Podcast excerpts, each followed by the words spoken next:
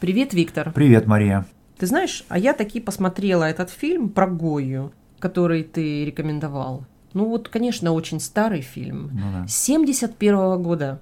Мне он очень понравился. Он очень выглядит современно. И общее мое впечатление, самое главное, что я могла бы сказать, это фильм про Гою в стиле Гойя. Да, фильм этот полностью называется «Гойя» или «Тяжкий путь познания». Это экранизация романа Леона Фейхтвангера, немецкого писателя 20-30-х годов. 20 века. 20 века, да. И вот интересно, что он известен как автор ряда романов на историческую тему, причем он был не одинок вот в этом обращении к такому более-менее далекому прошлому, да, вот именно в этот период 30-х годов, когда Германия, значит, к власти приходит Гитлер, и целый ряд писателей, да, покидают Германию. Фихтвангер сам был евреем, естественно, стал иммигрантом, да, но наряду с Фихтвангером и Томас Манн, крупнейший немецкий писатель 20 века, обращается к исторической теме, и его брат Генрих Манн, да. То есть получается, что это целое течение, и он не один. Видишь, тема гонения на евреев Мгм. в теме Гои, да, в Мгм. период инквизиции, она тоже одна из основных тем. Да, тема испанской инквизиции, конечно же, перекликается вот с опытом 20 века, да, вот с тоталитарными режимами, да, с репрессиями политическими, да, художники начинают находить какие-то прообразы всего этого вот в средневековье Ты или... знаешь, ну да, во-первых, темы, да, Мгм. тоже перекликающиеся. Ну, ты знаешь, вот если с точки зрения средств выражения, с точки зрения того, как сделан этот фильм, Мгм, чем он меня удивил, Мгм. ну, там очень яркие краски, мгм, там великолепные сцены пейзажей, мгм. плоскогорья Испании, и сзади в дымке мощные большие горы, Мгм. там едет какая-нибудь повозка, просто это даже смотреть очень красиво. Ну да. Кстати, стоит отметить, что фильм-то на самом деле это совместное производство Восточной Германии и Советского Союза, режиссер Конрад Вольф, а в фильме задействован целый ряд актеров, как советских, так и немецких, так и из других стран Восточной Европы, коммунистических, то есть там польский актер очень яркий задействован в роли великого инквизитора, а в роли главной женской роли югославская актриса, да, то есть это вот то лучшее, что мог предоставить, наверное, кинематограф социалистических стран, да? Ты знаешь, но при этом это фильм абсолютно не советский. Мгм. Это фильм, который шире, чем Мгм. соцреализм, Мгм. да, шире, чем советское сознание. мгм. И то, что меня поразило в этой несоветскости, это музыка. Удивительная музыка, она очень пронзительная. Мгм. Учитывая то, что у Гои были приступы глухоты, Мгм. и они сопровождались страданиями, Мгм. В фильме это очень хорошо показано музыкой, когда звук сливается, и он слышит шум вместо речи, да, Мгм. и эти страдания его физические Мгм. прямо чувствуются физически зрителям. Трудно себе представить, что это советский фильм. Ну но да. он, конечно, не советский, он совместный, и Мгм. международная составляющая тут Да. сыграла роль, но, тем не менее, это удивительно.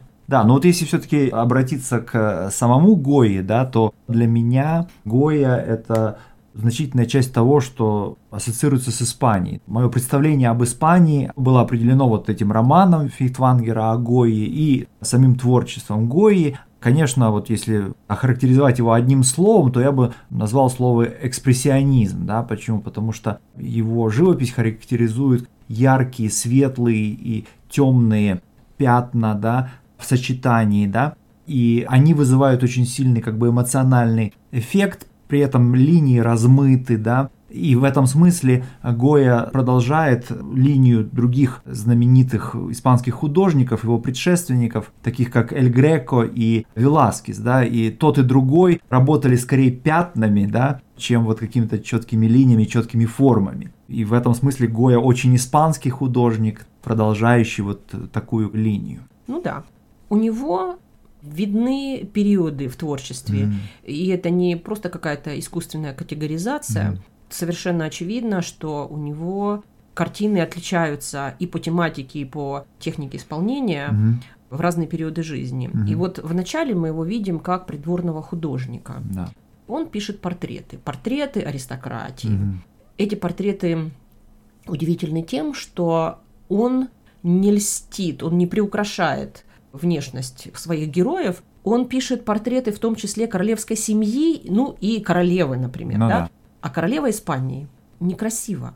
И он не льстит и ей, и Мгм. пишет ее портреты, и изображает ее такой, какая она есть. Мгм. Но королева настолько умна, Мгм. что ее это устраивает. Она как раз это ценит. Да, и это на самом деле характеризует Гою как художника и как человека. Вот такая принципиальность, да, в отказе идеализировать что-либо. И характерно, что при этом вот его такие немножко диссидентствующие друзья, да, которые очень за глаза много неприятного могли сказать про королеву или про короля, посмотрев на эскизы портретов королевы, были несколько смущены и посоветовали ему немножко приукрасить, да, вот он принципиально отказался это делать и не прогадал, потому что действительно королева оказалась достаточно умной женщиной, чтобы быть готовой принять себя такой, какая она есть, в том числе и на картинах Гои. И в этом смысле очень интересно выглядит король. Карл IV, Мгм. он, безусловно, не так умен, как королева. Мгм. И в фильме, согласно Фиксвангеру, Мгм. да, и согласно фильму, мнение королевы определяющее, потому что уже она точно Мгм. разбирается, и это собственное мнение. Мгм. И э, есть эпизод в фильме, когда Гоя пишет портрет всей королевской семьи, очень Мгм. там много людей, мгм. и э, в тоже в фильме очень интересно, он их гоняет по Мгм. зале, Мгм. ну как гоняет, встаньте, пожалуйста, сюда, нет, перейдите, пожалуйста, в этот угол, нет, я опять ошибся, и вот они Мгм. дружно группой ходят Мгм. и принимают это Да. руководство, Мгм. и дальше он э, в каком-то смысле дерзко говорит, скажем, вы, пожалуйста, принц Астурийский, переоденьтесь из красного в голубой камзол, а малыша переоденьте, пожалуйста, в красный. Да.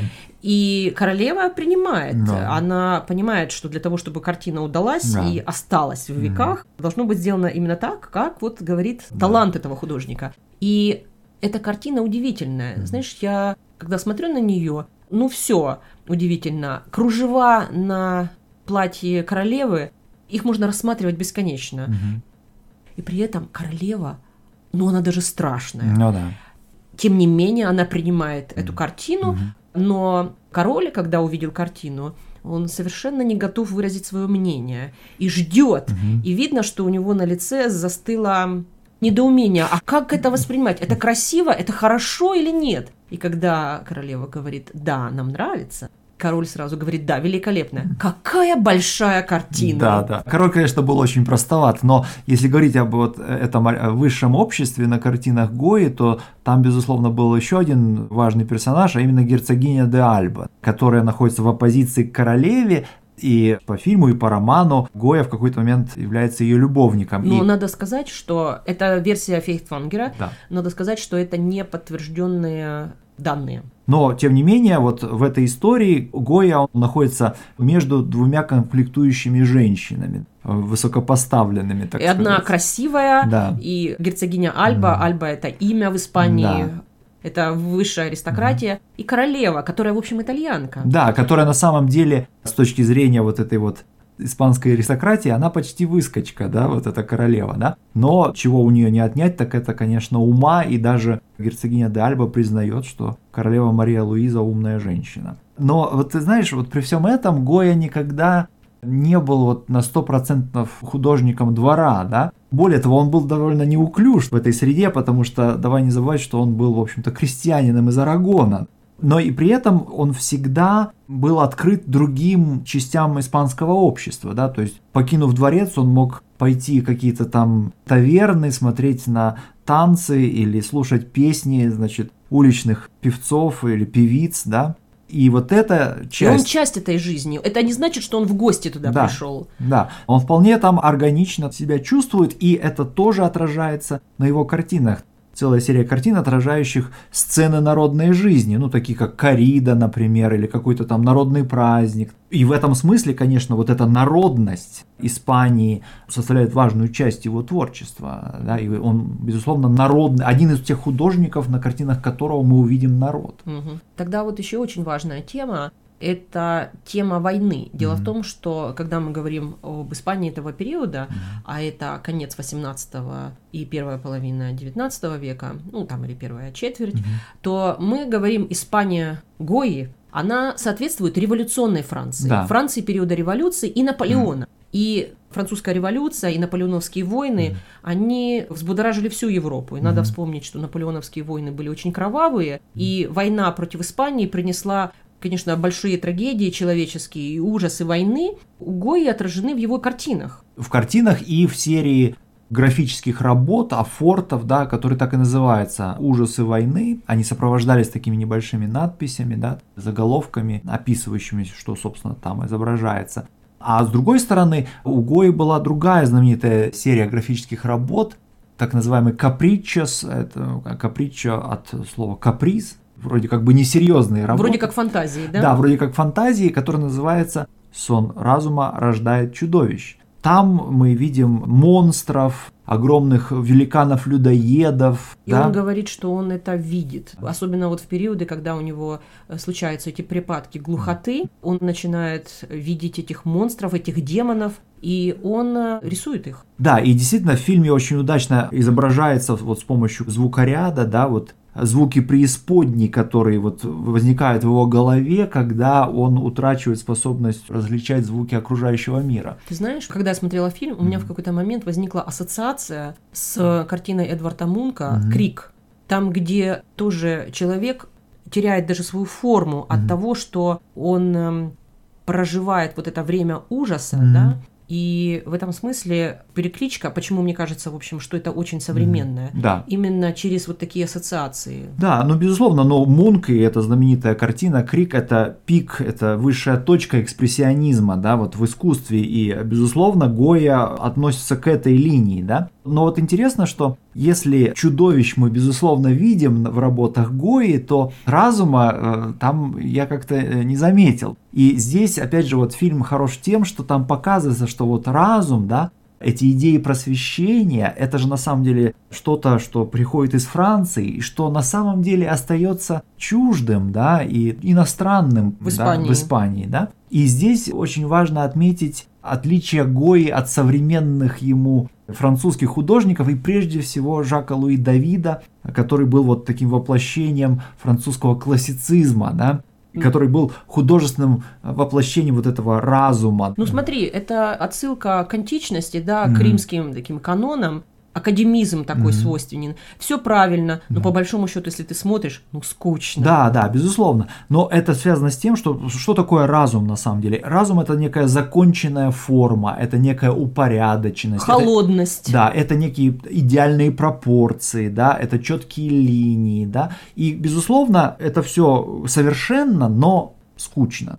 А у Гои мы, напротив, видим вот яркие, так сказать, всполохи, или наоборот сумерки, темноту, тьму, да, мы видим яркие краски, мы видим размытые линии, мы видим вот эту экспрессию, да. И вот с одной стороны Франция выступает как новое слово в политике, угу. да, страна, так сказать, просвещения, разума, да, в то время как Испания это что-то такое. Инквизиция, да. средневековье, вроде как отсталое. отсталое ну смотри, да. получается, что Гойя угу. как раз это новое время эмоционально, да, в, это в искусстве. В искусстве, да. То есть Франция в новое время входит через политику, да. Mm-hmm. Гойя и, из Испании приносит вот этот экспрессионизм, и это новое время. Да. Это то, что по-английски называется modern time. Да. Оно разное, mm-hmm. да.